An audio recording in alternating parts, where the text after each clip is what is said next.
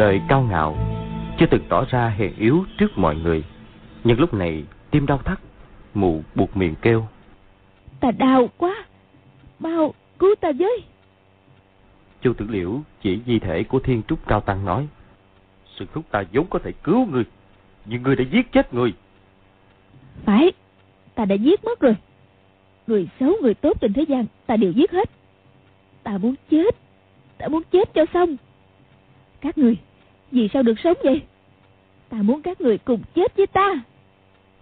Mụ đau quá hết nhìn được. Đột nhiên giang hai tay lao thẳng người vào mũi kiếm đang chỉ tới của Võ Đông Nhu. Võ Đông Nhu bao năm rồi chỉ mong một kiếm đâm chết Lý Mặt Sầu. Để trả thù cho trong mẫu. Vậy mà lúc này thấy mụ ta lao thẳng người vào mũi kiếm của mình, tự nhiên lại thu kiếm về. Lý Mặt Sầu lao trượt, ngã nhào một cái, rồi cứ thế lăn xuống dốc núi về phía biển lửa. Mọi người đồng thanh kêu lên nhìn theo. Thấy tà áo của Lý Mặt Sầu đã bén lửa. Lưỡi lửa đỏ liếm quanh người mụ. Chỉ thấy mụ bật thẳng dậy, đứng bất động, thì ai nấy cùng kinh ngạc. Tiểu Long Nữ nghĩ tình sư môn gọi. Sư tỷ, mau nhảy ra đi. Lý Mặt Sầu vẫn nghiêng ngang đứng trong biển lửa, không lý gì đến tiếng gọi. Thoáng chốc lửa đã trùm kín người mụ. Đột nhiên từ trong lửa vọng ra tiếng ca thê lương. Hỏi thế gian, tình ái là chi? Mà đôi lứa thề quyền sống chết. Đến chữ chết thì tiếng ca tắt lặng. Tiểu Long Nữ nắm lấy cánh tay Dương Quá, nước mắt lã chả.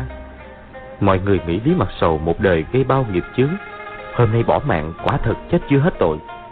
Nhưng mụ ta cũng không phải bẩm sinh tàn ác, chỉ vì nhầm lẫn tình trường, đâm quàng vào bụi rậm, càng lúc càng gai gốc, cuối cùng không thể gỡ ra được nữa, hối cũng chẳng kịp. Trình Anh và Lục Vô Song không bao giờ quên mối thù cả nhà bị giết, nhưng nhìn Lý Mặt Sầu phải chịu kết cục bi thảm thế này. Tuy thù lớn đã báo, trong lòng cũng không vui gì. Hoàng Dung ẩm quách tương, nghĩ Lý Mặt Sầu không từ bất cứ việc nào. Song Bình Sinh cũng có lúc làm việc thiện. Ấy là tôi dưỡng bé quách tương hơn một tháng. Bèn cầm hai tay bé quách tương mà giái mấy cái về phía biển lớn. Dương quá lúc từ đoạn trường nhai tới đây, vốn định đến đại sảnh cứu thi thể công tôn lục ngạc nhưng lửa phát cháy chính từ đại sảnh. Đi chưa đến nửa đường đã thấy bốn phía đại sảnh lửa cháy ngút trời. Nghĩ công tôn lục ngạc và lý mặt sầu, một hiền một ác, đều tuẩn tình mà chết, cùng tán thân trong biển lửa, thì không khỏi ngậm ngùi thở dài buồn bã.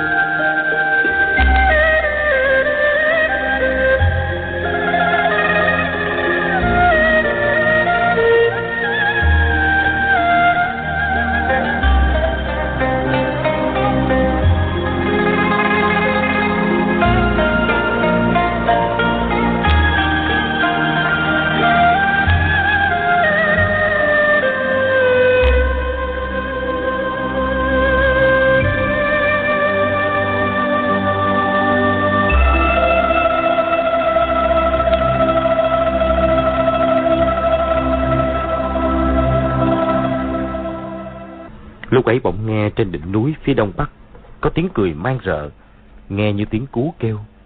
Dương quá buộc miệng nói. Là cầu thiên xích, sao mụ ta lại leo được lên đỉnh núi? Tiểu Long Nữ nói.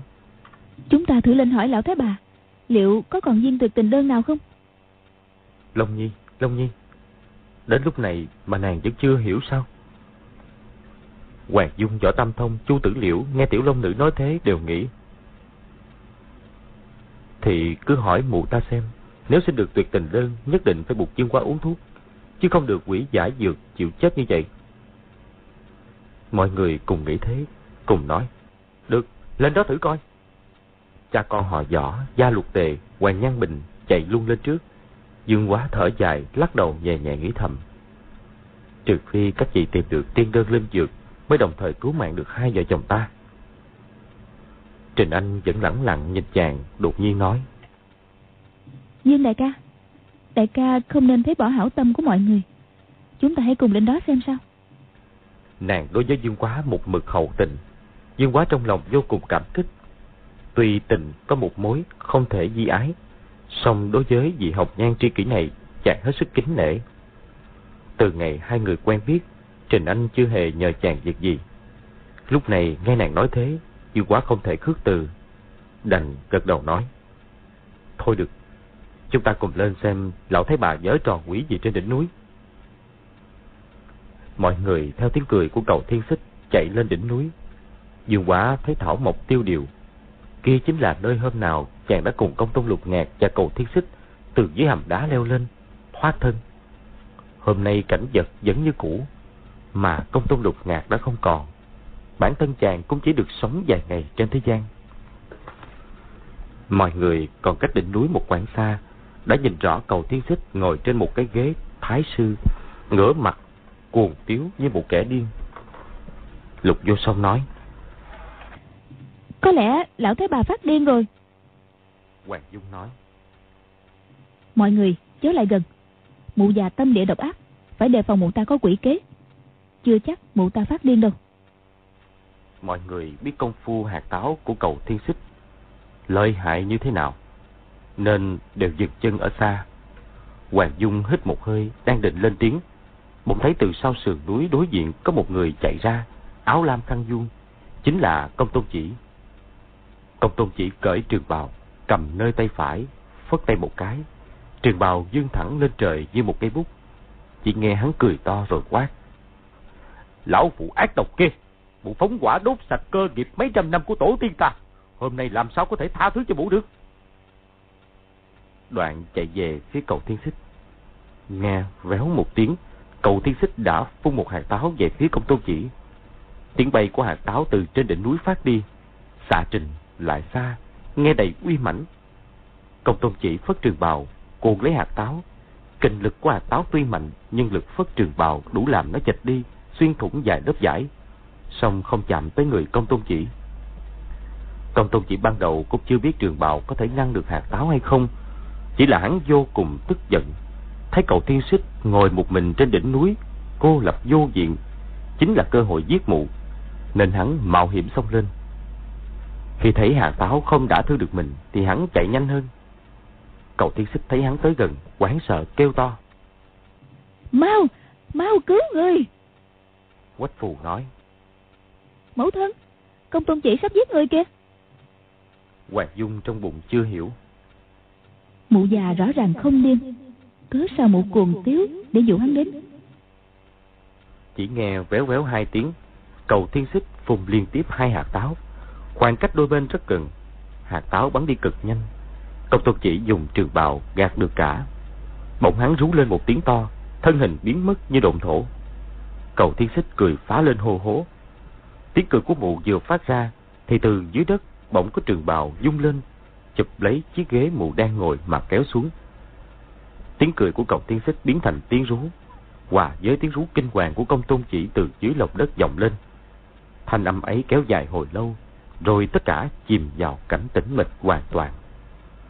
Mọi người từ lưng chừng núi nhìn và nghe thấy rõ, cứ đưa mắt nhìn nhau ngơ ngác. Chỉ có Dương Quá biết nguyên do, bất giác than thầm, báo ứng, báo ứng. Mọi người chạy nhanh lên đỉnh núi, thấy thi thể bốn nữ tỳ nằm ngổn ngang bên cạnh một cái lỗ hổng lớn. Nhìn xuống dưới tối mò mò không thấy đấy Nguyên cậu tiên xích từng bị hãm hại nhiều năm dưới hốc đá, oán độc tích tụ trong lòng quá sâu. Mụ phóng quả đốt tuyệt tình trang, rồi sai bốn nữ tỳ khiêng mụ lên đỉnh núi này.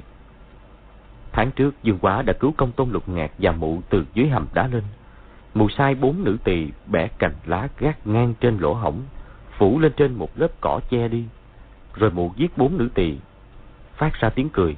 Rồi việc phun hạt táo, kinh sợ, kêu cứu toàn là giả bộ, để công tôn chỉ khỏi nghi ngờ. Công tôn chỉ không biết trên đỉnh núi quan này lại có một cái hốc đá. Khi phi thân chạy tới đã đạp vào lỗ hổng, nhưng khi rơi xuống, hắn vẫn còn giãy giụa, kịp quăng trường bào lên chụp cái ghế cầu thiên xích đang ngồi để kéo mình lên. Ai ngờ vừa kéo một cái thì cả hai người cùng rơi xuống qua lỗ hổng. Không ngờ hai người khi sống căm hận nhau như kẻ thù, rốt cuộc lại cùng chết một lúc một chỗ. Rơi từ trên cao hơn trăm trượng xuống đáy hốc đá, hai người sẽ thịt nát tan xương lẫn vào nhau, muốn tách ra cũng chẳng được. Vừa quá kể xong nguyên do, mọi người ai cũng thở dài.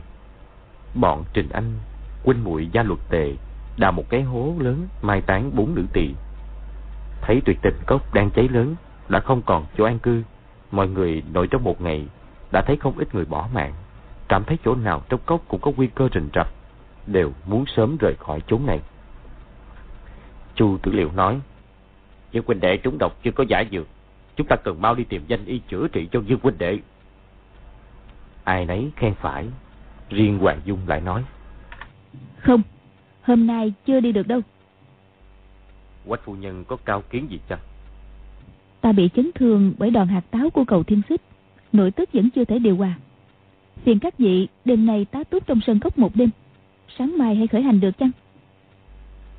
Mọi người nghe Hoàng Dung bảo sức khỏe có chuyện, dĩ nhiên không gì nghĩ gì, mà chỉ nhau tìm hang hốc nào đó để nghỉ đêm. Tiểu Long Nữ và Dương Quá sánh vai nhau, định đi xuống núi thì Hoàng Dung gọi. Long gia muội muội, hãy lại đây, ta có vài lời muốn nói. Đoạn giao bé quách tương cho quách phù ẩm, cầm tay Tiểu Long Nữ, mỉm cười với Dương Quá nói. Quá nhi, cứ yên tâm, Long Nhi đã thành hôn với ngươi, ta sẽ không khuyên nàng ly dị ngươi đâu. Dương Quá cười không đáp, thầm lấy làm lạ. Quách ba mẫu nói gì với Long Nhi kia chứ? Thấy hai người dắt nhau, ngồi xuống một gốc đại thụ. Chàng tuy lo ngại, nhưng nghĩ, Long Nhi sẽ không giấu gì ta, lo gì nàng không kể lại. Hoàng Dung kéo tiểu long nữ ngồi xuống, nói. Long gia muội muội đứa con thô lỗ của ta đắc tội không ít với quá nhi và muội muội. Ta thật muôn phần ái nái tiểu long nữ nói. Không có gì. Trong bụng nghĩ. Quách phù phóng độc châm định lấy mạng hai chúng tôi.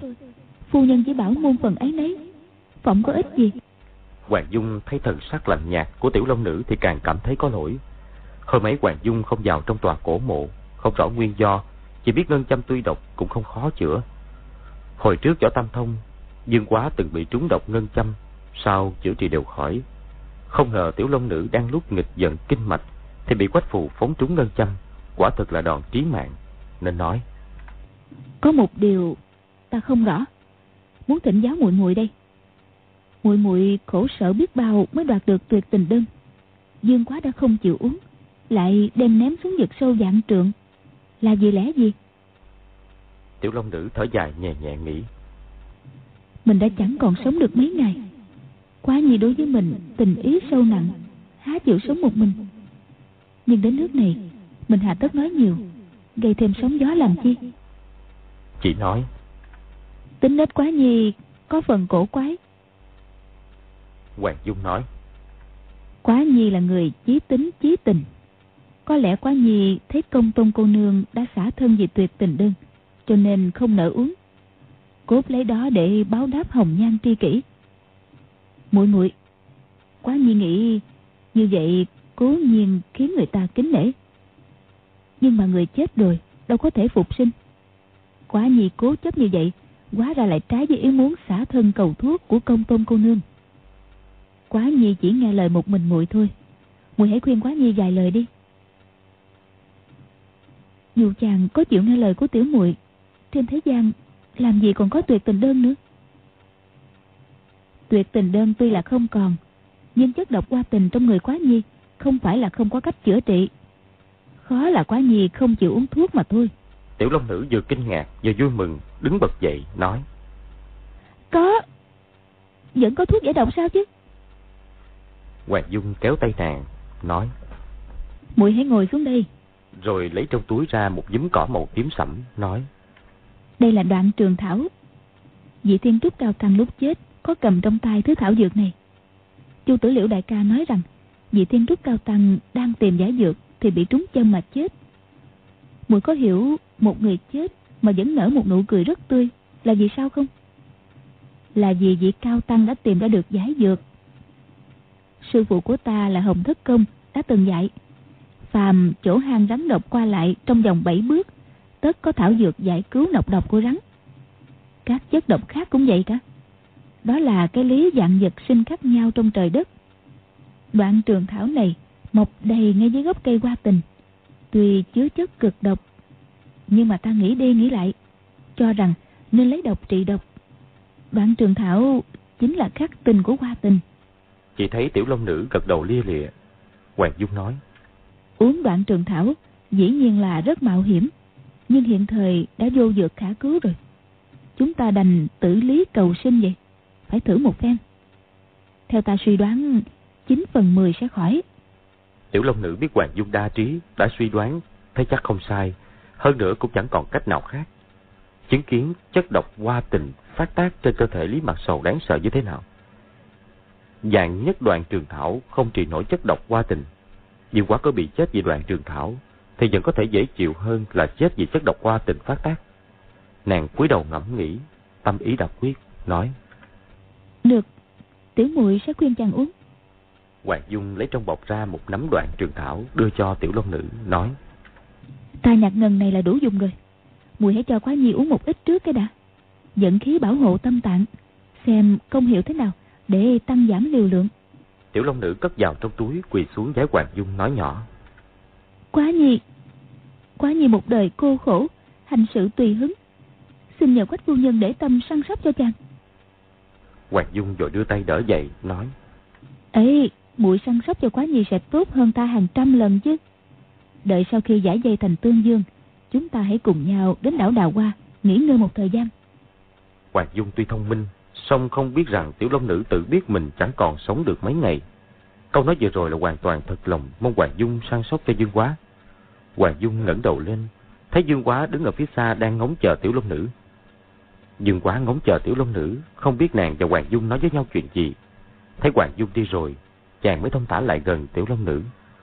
Tiểu long nữ đứng dậy nói, hôm nay đã gặp nhiều chuyện bi thảm. Ngày tháng của đôi ta cũng chẳng còn nhiều quá nhi việc của người khác, chúng mình tạm không nhắc đến. Chàng hãy đưa thiếp đi nào. Chính ta cũng đang nghĩ như vậy. Hai người dắt tay nhau đi theo con đường mòn lưng núi.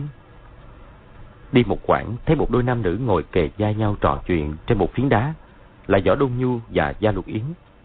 Dương quá mỉm cười, rảo bước ngang qua phía sau hai người. Bỗng nghe từ bụi cây phía trước vọng lại có tiếng cười vui vẻ. Rồi hoàng nhan bình chạy ra có một người đuổi theo sau cười nói Tém mũi chạy đi đâu nè? Hoàng Nhan Bình thấy Dương Long hai người Thì đỏ mặt gọi Dương đại ca Đại tẩu. Đoạn chạy vào cánh rừng bên trái Có võ tu văn chạy theo. Dương quá thấp giọng ngâm Hỏi thế gian Tình ái là chi? Ngừng một lát rồi nói Cách đây không lâu huynh đệ họ võ, vì quách cô nương mà quyết một phen sống chết. Vậy mà bây giờ cả hai đều đã hướng sang người khác. Con người cả đời chỉ chung tình với một người. Lại có những kẻ như công tôn chỉ, cầu thiên xích. Ôi, hỏi thế gian tình lãi là chi? Câu này quả là đáng hỏi lắm. Tiểu long nữ cúi đầu trầm tư không nói gì. Hai người đi xuống chân núi, ngoảnh nhìn lên, chỉ thấy tịch dương nhuộm hồng nửa bầu trời nửa còn lại là màu lam phía trên đỉnh núi phủ tuyết trắng. Cảnh đẹp thật khó tả. Hai người còn được sống trên thế gian không lâu, nhìn cảnh đẹp ấy càng thêm lưu luyến. Tiểu Long Nữ ngắm cảnh ngơ ngẩn một hồi. Bỗng hỏi. Chàng bảo sau khi người ta chết, có thật sẽ xuống cõi âm, có thật sẽ gặp chim dương không? Mong sao là như vậy. Cõi âm dù có rừng đau, có khổ hình với vô số giặc dầu. Có cõi âm vẫn hơn nếu không đôi ta làm sao có dịp gặp lại nhau phải không? Đúng vậy. Nếu có cõi âm dẫn hơn. Nghe bảo trên đường xuống suối vàng có mạnh bà. Cho người ta uống một bát canh Để quên hết mọi việc trên trần gian. Bát canh ấy Thiếp sẽ không uống đâu. Quá nhi. Thiếp muốn vĩnh viễn ghi nhớ ân tình của chàng. Nàng giống do kiềm chế mình Lòng bi thương khôn tả Mà giọng nói vẫn thản nhiên. Dư quá thật không chịu nổi Phải ngoảnh mặt đi lau nước mắt. Tiểu Long Nữ thở dài nói Chuyện ở cõi U Minh Chẳng biết thật hư thế nào.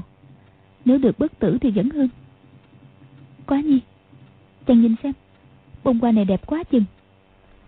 Dương quá nhìn theo ngón tay nàng chỉ Thấy bên đường có bông hoa tươi mới nở màu hồng sẫm to bằng miệng chén Đang lay động trước gió Trông như hoa mẫu đơn Mà không phải mẫu đơn Như hoa thực dược mà không phải thực dược Bèn nói Loài hoa này ít gặp Giữa mùa đông mà nở rực rỡ thế này Ta sẽ đặt cho nó một cái tên Gọi là hoa long nữ.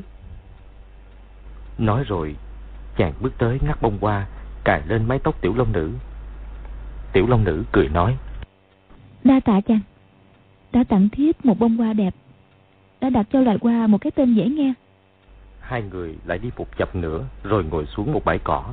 Tiểu long nữ nói Chàng có còn nhớ Tình cảnh hôm bái thiếp làm sư phụ không? Sao lại không nhớ? Chàng đã thề suốt đời nghe lời của thiếp. Bất kể thiếp nói gì Chàng cũng sẽ không làm trái lời. Hiện tại thiếp đã trở thành thê tử của chàng. Theo ý chàng thì Nên là xuất giá tòng phu Hay là dân lệnh sư phụ? Nàng bảo sao? Ta làm vậy Lệnh sư phụ không dám trái. Lệnh của thê tử càng không dám trái hơn.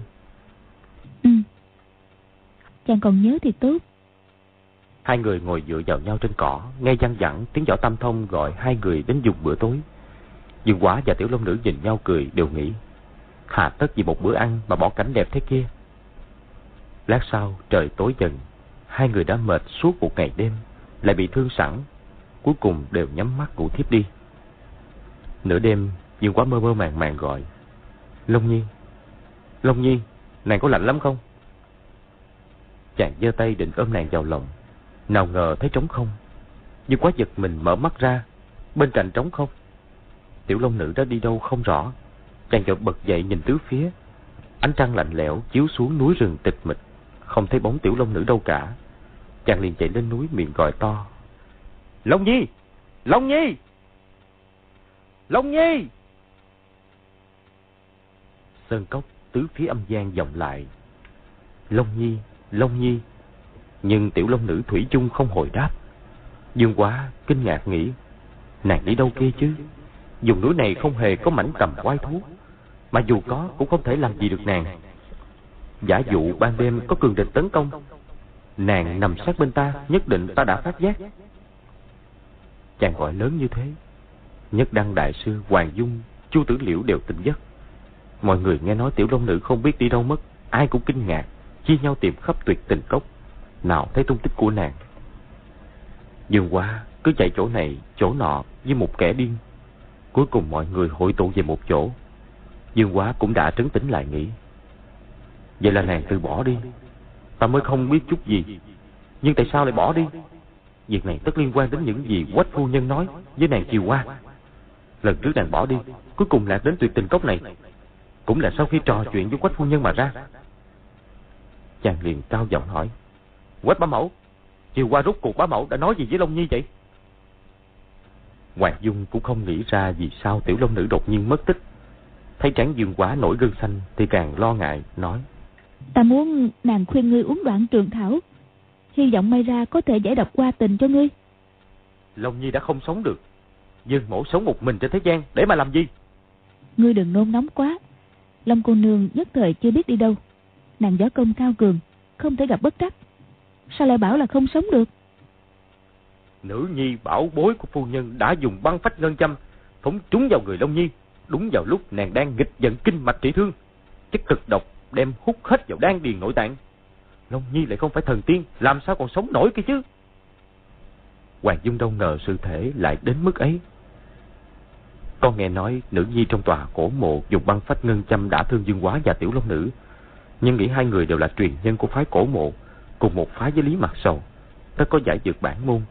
Chẳng qua chỉ bị đau nhất thời, chứ không có hậu quả gì. Giờ nghe Dương Quá nói vậy thì kinh hãi tái mặt đi. Hoàng Dung suy nghĩ rất nhanh. Thì ra quá nhi không chịu uống tuyệt tình đơn là vì thê tử không giữ được tính mạng. Cho nên quá nhi không muốn sống một mình. Vậy thì tiểu long nữ đi đâu mới được chứ? Ngẩng nhìn lên đỉnh núi, nơi công tôn chỉ và cầu thiên xích rơi xuống thạch động, bất giác rùng mình. Dương Quá từ nãy vẫn không rời mắt khỏi Hoàng Dung. Hoàng Dung nhìn lên đó rùng mình. Tâm ý thế nào, làm gì chàng chẳng biết. Chàng lập tức vừa kinh hãi vừa giận dữ nói. Lòng Nhi đã khó giữ được mạng sống. Phu nhân còn đi khuyên nàng tự giận. Mong cứu mạng Dương Mổ chứ gì. Phu nhân tự cho rằng đó là vì thiện ý đối với Dương Mổ. Dương, Dương Mổ ta, Dương Mổ ta cấm hận phu nhân. Nói đến đây chàng nghẹn thở, ngã ngửa ra ngất đi.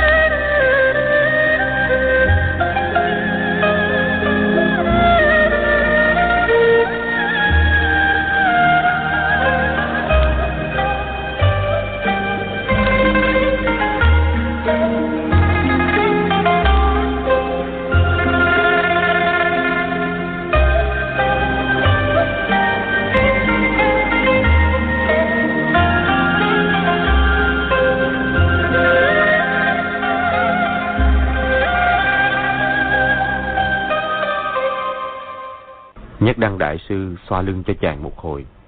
Dương quá dần tỉnh lại. Hoàng Dung nói. Ta chỉ khuyên nàng cứu mạng của ngươi. Không để nào khuyên nàng tự tận. Ngươi không tin, cái đó tùy ngươi. Mọi người nhìn nhau, thật không biết phải làm sao. Hoàng Dung nói. Chúng ta thử lên đỉnh núi đó xem. Thế là mọi người cùng kéo lên đó, ngó xuống thạch động, bên dưới tối om, chẳng nhìn thấy gì. Trình Anh bỗng nói. Chúng ta tước vỏ cây bệnh thành dây dài, để tiểu nữ xuống dưới đấy xem sao. Dương đại tẩu lỡ có trượt chân... Hoàng Dung gật đầu nói. Chúng ta nhất định phải tìm cho ra. Thế là mọi người dùng đao kiếm tước vỏ cây. Đông người, đến lúc trời sáng đã bệnh xong một sợi dây dài hơn trăm trượng. Cánh trẻ ai cũng tự nguyện xin xuống. Dương Quá nói. Thôi, Dương mổ sẽ xuống. Mọi người nhìn Hoàng Dung chờ nghe lệnh. Hoàng Dung biết Dương Quá nghi ngờ mình, cô lên tiếng can ngăn, Dương Quá cũng chẳng chịu nghe. Nhưng nếu để chàng xuống đó, lỡ tiểu long nữ rơi xuống chết dưới đó thật thì làm sao chàng chịu leo lên? Vì thế nhất thời do dự không nói. Trình Anh quả quyết nói. Dương đại ca, để muội xuống. Đại ca có tin muội không? Ngoài tiểu long nữ, người được Dương Quá phục nhất là Trình Anh. Tự chàng cũng biết mình đang nôn nóng, mà chân tay thì bủng rủng vô lực, đành gật đầu. Cha con họ võ cùng gia luật tề, dòng giữ sợi dây, thả dần cho Trình Anh xuống đáy thạch động. Sợi dây chỉ còn dư dài trượng, Trình Anh mới tới nơi. Mọi người dây quanh miệng lỗ hổng không ai nói gì, chỉ chăm chăm ngó xuống, đợi Trình Anh báo tin kéo lên. Mọi người đều sốt ruột, vì đã lâu không thấy tín hiệu của Trình Anh. Hoàng Dung và Chu Tử Liễu nhìn nhau cùng nghĩ. Nếu tiểu long nữ quả nhiên chết ở dưới kia, dù quả nhất định sẽ nhảy xuống đó. Phải kịp thời giữ hắn lại. Dương quá thấy Hoàng Dung và Chu Tử Liễu nhìn nhau nghĩ thầm. Nếu ta muốn tìm đến cái chết, ác tự có cách kết thúc. Đâu có ở đây để các người lôi lôi kéo kéo như một gã ngốc. Bỗng sợi dây võ tam thông đang cầm lay động. Quách phụ và quân đệ họ võ cùng kêu. Mau kéo lên! Mọi người hợp lực kéo dây đưa Trình Anh lên. Trình Anh chưa lên tới miệng lỗ hổng đã nói to. Không có. Dương đại tẩu không có ở đây. Mọi người cảm mừng, không hẹn cùng thở dài nhẹ nhõm. Trình Anh đã đứng bên miệng hố nói. Dương đại ca, tiểu nữ đã tìm kỹ khắp nơi rồi. Dưới đó, ngoài di hài gãy nát của vợ chồng công tôn chỉ, không có vật gì khác. Chu Tử Liễu trầm ngâm nói. Chúng ta đã tìm khắp nơi. Thiết nghĩ Đông cô nương đã rời khỏi sơn cốc rồi. Lục vô song nói. Còn một chỗ chưa tìm. Không chừng Dương Đại Tẩu đang nghĩ cách tìm viên tuyệt tình đơn cũng nên. Dương quá giật mình, không chờ nghe hết câu, lập tức chạy ngay lên đoạn trường nhai, vừa chạy gấp vừa gọi to. Long Nhi! Long Nhi! Đến trước sườn núi, cúi nhìn xuống vực sâu chỉ thấy sương mù. Nào thấy bóng người, chàng nghĩ, Long Nhi tâm tư đơn thuần, nếu có tâm sự gì nhất định sẽ không giấu ta. Nàng bảo nàng muốn ta vĩnh viễn nhớ lời thề, là sẽ nghe nàng phân phó. Ta dĩ nhiên sẽ không làm trái ý của nàng, nhưng hoàn toàn không có phân phó gì cả. Đã tự bỏ đi là sao? Long Nhi, Long Nhi, rốt cuộc nàng đi đâu? Nàng muốn ta làm theo lời gì của nàng? Chàng nhìn sang đoạn trường giai đối diện, thấy thấp thoáng như có một bạch y thiếu nữ tóc cài đóa hoa hồng, thân hình uyển chuyển, hai tay song kiếm, đang kịch diễn với công tôn chỉ. Nàng gọi to, Long Nhi! Khi định thần, nào có thấy tiểu long nữ, chỉ thấy từng lớp từng lớp sương mù bị gió thổi qua mà thôi. Nhưng đúng là có đó hoa hồng ở sườn núi đối diện. Chàng lấy làm lạ. Hôm qua Long Nhi đối với công tôn chỉ ở đó, rõ ràng không hề có đó hoa hồng. Nơi này toàn là núi đá thảo mộc, chẳng mọc nổi, đào đâu ra hoa. Nếu bão gió thổi đến, làm sao có sự trùng hợp như vậy được? Bèn hít một hơi, chạy qua chiếc cầu đá sang sườn núi đối diện, tới gần, trống ngực đập dồn. Chính là đóa hoa màu đỏ sẫm chàng đã cài lên tóc tiểu long nữ chiều qua. Lúc này đã hơi héo. Chàng nhớ rất kỹ, tối qua trước lúc ngủ, đóa hoa ấy vẫn còn cài trên mái tóc nàng. Đóa hoa ở đây, tiểu long nữ đêm qua chắc hẳn đã tới chỗ này. Dương quá cúi xuống cầm đóa hoa lên, thấy bên dưới có một gói giấy, rồi mở gói giấy ra. Bên trong là một nắm cỏ màu tím sẫm, chính là loài đoàn trường thảo một dưới gốc cây hoa tình. Trống ngực đập dồn. Chàng lật cái bao giấy xem kỹ, không có chữ nào. Bỗng nghe có tiếng lục vô sông gọi ở sườn núi bên kia. Dương đại ca! Đại ca đang làm gì ở đó vậy? Dương quá ngoảnh sang, chợt thấy trên sườn núi có hai hàng chữ được chạch bằng mũi kiếm lên mặt đá. Dòng chữ to viết. 16 năm sau, tại đây tái hợp, phu thê thâm tình, xin đừng thất ước. Dòng chữ nhỏ viết. Tiểu Long Nữ thuộc phu quân Dương Lan, muôn phần trân trọng, mong ngày đoàn tụ. Dương quá ngẩn ngơ nhìn hai dòng chữ, nhất thời tâm thần rối loạn, thật không hiểu dụng ý thế nào nghĩ. Nàng hẹn ta 16 năm sau tái hợp ở đây. Vậy thì nàng đi đâu kia chứ? Nàng bị trúng độc nặng, khó bề chữa trị. Chưa chắc sống chết nổi 10 bữa nửa tháng. Làm sao lại hẹn 16 năm? Nàng cũng thừa biết, ta đã ném viên tuyệt tình đơn xuống vực. Sao còn hẹn 16 năm tái hợp? Chàng càng nghĩ, tâm trí càng rối loạn, thân hình lắc lư chực ngã. Mọi người ở sườn núi bên kia thấy chàng như kẻ phát điên, chỉ sợ chàng trượt chân, ngã xuống vực sâu. Nếu sang đó khuyên chàng, chỗ sườn núi chỉ đủ chỗ cho một người đặt chân. Nếu dương quá phát điên thật, chàng võ công lại cao, không ai chế ngự được, tất sẽ bị chàng kéo ngã theo xuống vực. Hoàng Dung hơi trao mày, nói với Trình Anh. Sư muội hình như Dương quá chỉ nghe lời sư muội thì phải. Phải, để muội qua đó xem sao. Rồi nàng lướt qua chiếc cầu đá tiến đến chỗ Dương quá. Dương quá nghe sau lưng có tiếng bước chân bèn quá to. Không ai được tới đây!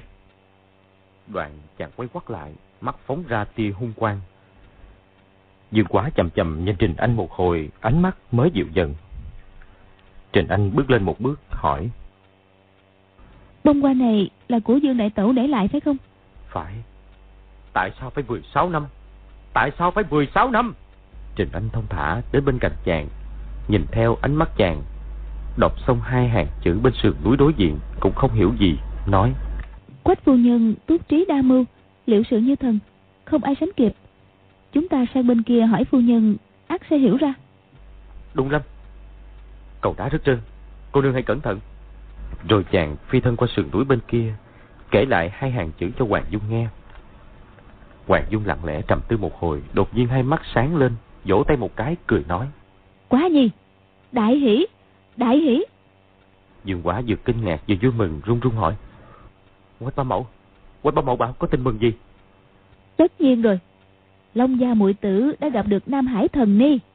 Quả là kỳ duyên độc nhất vô nhị. Nam Hải Thần Ni là ai vậy? Nam Hải Thần Ni là vị đại thánh trong cửa Phật. Tu vi về Phật Pháp và võ công đều cao thâm khôn lường. Chỉ vì người ít đặt chân lên trung thổ, cho nên hiếm có nhân sĩ võ lâm biết được đại danh của người. Gia gia của ta từng kiến diện người một lần, được người truyền thụ một lộ trưởng pháp, dùng cả đời chưa hết nữa. Ôi, đó là chuyện xảy ra 16... 32. Đúng rồi, 32 năm trước. 32 năm? Đúng rồi. Vị thần ni này có lẽ đã ngót trăm tuổi. Gia Gia ta bảo cứ 16 năm, người lại tới trung thổ một lần. Kẻ ác gặp người á, tức là do kiếp trước không tu. Người tốt gặp người, tất được ban phúc. Long gia muội tử là nhân vật mỹ diễm như tiên. Người nhất định sẽ yêu thích, thu làm đồ đệ, đưa ra Nam Hải luôn. Cứ 16 năm, cứ cứ 16 năm.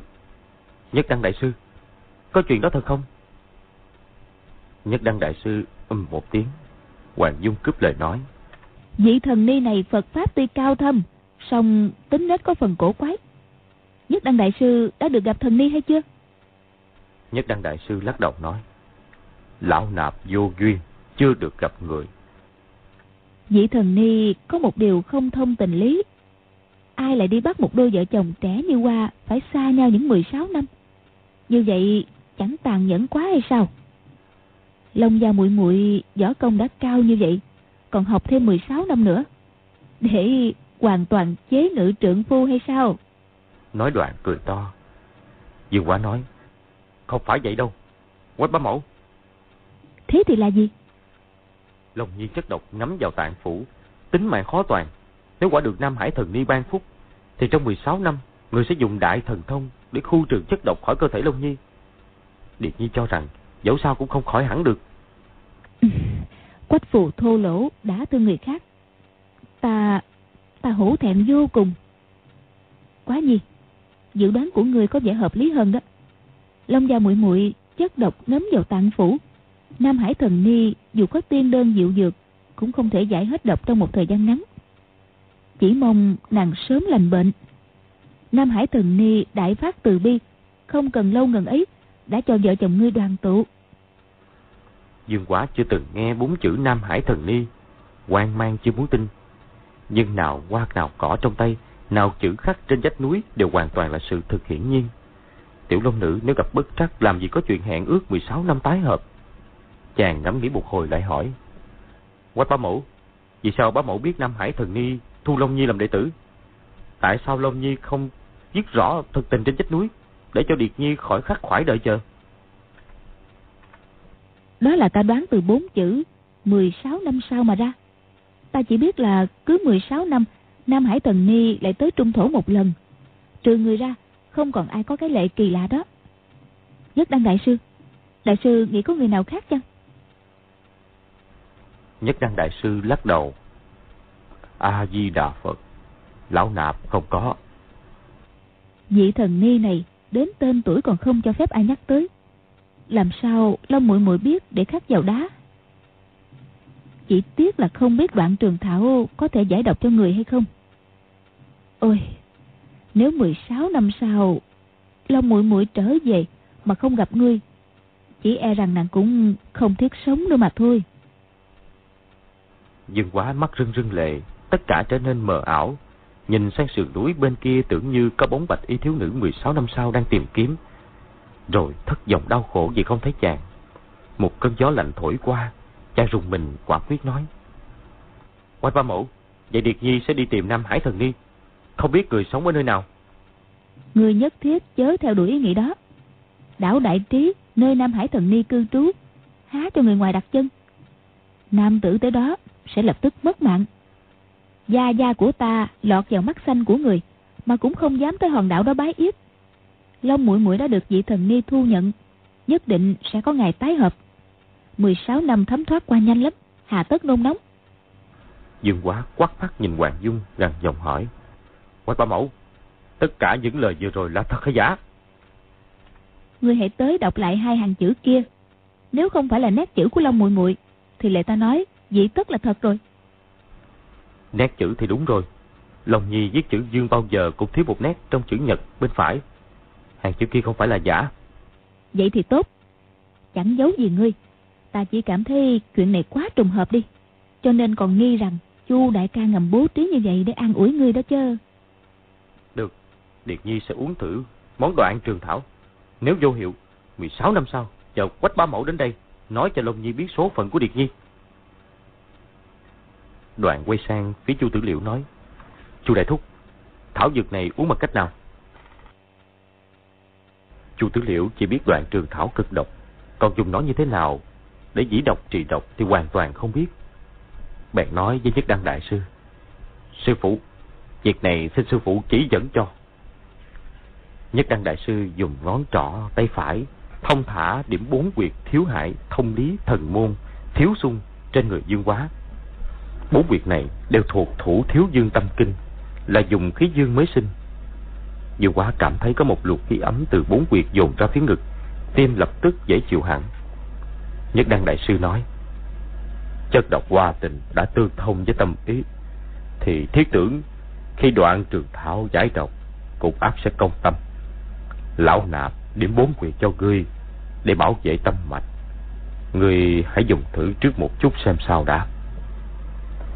Dương quá lạy tạ, Nhất Đăng Đại Sư thở dài nói, Nếu sư đệ của lão nạp còn sống, chắc sẽ có thể phối chế lương dược theo lối quân thần tá sứ. Chúng ta đỡ phải mò mẫm như thế này. Dương quá khi nghe tin Thiên Trúc Cao Tăng bị Lý Mặt Sầu giết hại, biết tiểu long nữ không còn ai chữa trị, thì đã quyết chết.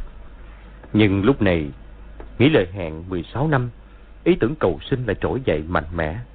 Thế là chàng liền lấy ra một nhúm đoạn trường thảo cho vào miệng nhai thật chậm, cảm thấy vô cùng tanh hôi. Vị thì đắng hơn cả hoàng liên. Chàng nuốt cả nước lẫn bã vào ruột. Trước đây không thiết sống một mình, bây giờ lại sợ chết trước. Lo rằng 16 năm sau, tiểu long nữ về đoạn trường nhai tìm chàng chẳng thấy. Nàng sẽ thất vọng đau khổ không chịu nổi. Chàng ngồi xếp bằng tròn, ngầm giận nội lực, bảo hộ tâm mạch và đan điền.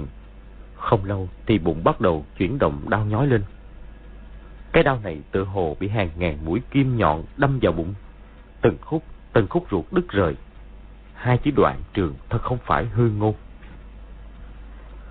dừng quá không rên một tiếng, ráng sức chịu đau. Sau khoảng thời gian bằng uống hết một ấm trà, thì cơn đau lan ra toàn thân, tứ chi bách hạch. Riêng dùng tim vẫn đều đều dễ chịu, đủ biết thần công nhất dương chỉ của chất đăng đại sư tinh thâm trác tuyệt mức nào. Cơn đau kéo dài nửa canh giờ thì lui dần về vùng bụng. Đột nhiên dương quá ọe ra một ngụm máu đỏ tươi, đỏ hơn hẳn máu tươi của người thường. Trình Anh lục vô sông thấy thổ quyết đều khẽ kêu lên có vẻ lo ngại. Nhất đăng đại sư thì rất mừng nói nhỏ. Sư đệ, sư đệ tuy đã chết, vẫn còn ban ân huệ cho người đời. Dương quá đứng bật dậy nói. Tính mạng của Điệt Nhi là nhờ đại sư. Thiên Trúc Thần Tăng và quách bá mẫu cứu sống. Lục vô song cảm mừng nói. Chất độc trong người đại ca đã hết rồi chứ. Làm sao nhanh thế được. Nhưng đã biết thứ cỏ này công hiệu. Mỗi ngày chỉ việc nhai một nắm, độc tính sẽ hết dần. Làm sao đại ca biết khi nào trừ hết chất độc? Lỡ trong người hết chất độc rồi mà đại ca cứ uống, đứt ruột thì chết đó. Điều ấy thì huynh tự biết. Nếu chất độc chưa hết, khi đồng tình sẽ đau đớn. Quách phù đứng bên cạnh đột nhiên nói chen vào. Dương đại ca chỉ nhớ đến Dương đại tẩu thôi, chẳng nhớ đến ngươi đâu. Hôm trước công tôn chỉ dùng hắc kiếm đâm quách phù. Lục vô song bảo quách phù giơ tay mà đỡ. Lúc ấy cứ tưởng lục vô song có hảo ý. Nhưng sau nghĩ lại, càng nghĩ càng thấy không phải vậy. Lục vô song đâu biết quách phù mặc áo giáp lông nhím mà nhắc. Chẳng qua lục vô song muốn trả thù cho dương quá. Quách phù giận lắm. Bây giờ có dịp liền châm biếm vài câu. Hoàng Dung dội quát. Phù Nhi, nói cái gì vậy? Lục vô song đỏ bừng cả mặt. Quách phù chưa chịu thôi còn nói. 16 năm sau, Dương Đại Tẩu chắc chắn sẽ trở về. Ngươi đừng có hồng si tâm vọng tưởng. Lục vô song không nhìn được nữa. Xoẹt một tiếng đã rút ra thành đao lá liễu gần giọng nói. Nếu không phải tại mi, Dương Đại ca và Dương Đại Tẩu đâu phải biệt ly những 16 năm. Mày tự nghĩ xem, mày đã hại Dương Đại ca biết chừng nào. Quách phù trợn mắt định cự lại thì Hoàng Dung quát. Phù Nhi, ngươi còn vô lễ với người khác, sẽ phải lập tức một mình về đảo Đào Hoa. Không được phép đến thành Tương Dương nữa. Quách phù không dám nói thêm, chỉ hầm hầm nhìn lục vô sông. Dương quá thở dài nói với lục vô sông. Chuyện đó do trời xui đất khiến. Quách cô nương cũng không có ý hại người. Vô sông bụi tử, từ nay đừng nhắc đến chuyện đó nữa. Lục vô sông nghe Dương quá gọi mình là vô sông bụi tử, còn gọi quách phù là quách cô nương, rõ ràng phân biệt thân sơ, thì vui lòng tra đao vào bao, hất hà một cái về phía quách phù. Nhất đăng đại sư nói, Dược thiếu hiệp uống đoạn trường thảo mà thân thể không bị tổn hại, xem chừng thứ cỏ này quả nhiên có tác dụng giải độc. Nhưng để đảm bảo an toàn, không nên uống liên tục. Đợi bảy ngày sau hãy dùng lần thứ hai. Trước khi nhai, thiếu hiệp hãy từ điểm bốn quyệt đạo bảo hộ tâm mạch. Lượng thảo dược nhai cũng nên giảm dần. Xin đa tạ đại sư đã chỉ giáo. Hoàng Dung thấy mặt trời đã lên đỉnh đầu, nói. Chúng ta rời thành Tương Dương đã lâu, không biết quân tình thế nào. Thật là rất lo lắng. Hôm nay cần trở về. Quá nhi, ngươi cũng nên về cùng thành Tương Dương một thể đi. Quách bá phụ nhớ người lắm đó. Điệt Nhi muốn ở đây chờ thê tử. Quách phù lấy làm lạ. Dương đại ca định ở đây 16 năm hả? Huynh cũng không biết. Giả lại Huynh cũng chẳng có chỗ nào đáng để mà đến cả. Ngươi cứ ở lại đây 10 bữa nửa tháng cũng tốt. Nếu không có thêm tin tức gì của Long Gia mũi tử, người cứ tới thành Tương Dương. Dương Quá cứ ngẩn ngơ nhìn sườn núi đối diện không trả lời. Mọi người từ biệt Dương Quá. Quách Phù thấy Lục Vô Song hoàn toàn không có ý đi, không nhìn được, nói. Lục Vô Song, ngươi ở lại đây bầu bạn với Dương Đại ca hả? Lục Vô Song đỏ mặt nói. Việc đó liên can gì tới mi? Trình Anh nói. Dương Đại ca chưa khỏe hẳn, ta cùng biểu muội ở lại săn sóc Dương Đại ca vài hôm. Hoàng Dung biết gì tiểu sư muội này ngoài mềm trong cứng, nếu con gái mình làm rầu lòng nàng ta, không chừng hậu quả vô cùng. Bèn quắt mắt với quách phù nói: Quá nhi có tiểu sư muội và lục cô nương đây săn sóc, thật không còn gì bằng. Đợi khi chất độc trong người quá nhi được giải hết, mời ba vị cùng đến thành Tương Dương. Chuyết phu và tiểu muội ta xin động cửa đón chờ. Dương Quá, Trình Anh, Lục Vô Sông, ba người đứng trên sườn núi nhìn Nhất Đăng Đại Sư, Hoàng Dung và mọi người đi xa dần. Cuối cùng khuất hẳn bởi rừng cây. Đám cháy lớn trong rừng đã tắt. Nhưng Quá nói, hai vị muội muội, huynh à, có một ý định, à, nói ra xin đừng giận. Lục Vô Sông nói, không có ai trách Dương Đại ca đâu. Ba người chúng ta từ khi gặp nhau thấy rất hợp. Dương Quá ta hoàn toàn không có huynh đệ tỷ muội muốn được kết nghĩa kim lan với hai vị. Từ nay ta coi nhau như huynh muội, tình như cốt nhục. Ý hai vị thế nào? Trình Anh chợt nao lòng. Biết tình của chàng đối với tiểu long nữ thủy chung như nhất, do phải chờ 16 năm đằng đẵng nên cần định rõ danh phận huynh muội để tránh ở bên nhau nhiều ngày đôi bên khó xử. Thấy Lục Vô Song cúi đầu mắt rưng rưng lệ, rồi nói: Hai chúng tôi có một vị đại ca như huynh, thật là cầu được ước thấy. Lục vô sông đến bên một cây hoa tình, nhổ ba cọng đoạn trường thảo, cắm xuống đất, cười nói. Người ta khi kết bái thì thấp nhang, ba chúng ta làm theo kiểu mới, dùng cỏ thay nhang. Nàng tuy đã gắn gượng vui vẻ, nhưng nói đến đây, giọng cũng hơi nghẹn ngào. Không đợi Dương Quá trả lời, liền quỳ ngay xuống. Dương Quá và Trình Anh cũng quỳ xuống bên cạnh, giái tám cái, hành lễ kết nghĩa. Nhị muội tam muội Vật đáng ghét nhất trong thiên hạ là cây hoa tình. Nếu để giống cây này lan ra bên ngoài sơ cốc sẽ độc hại khôn lường. Chúng ta quyết phá quỷ hết chúng đi, muội nghĩ sao?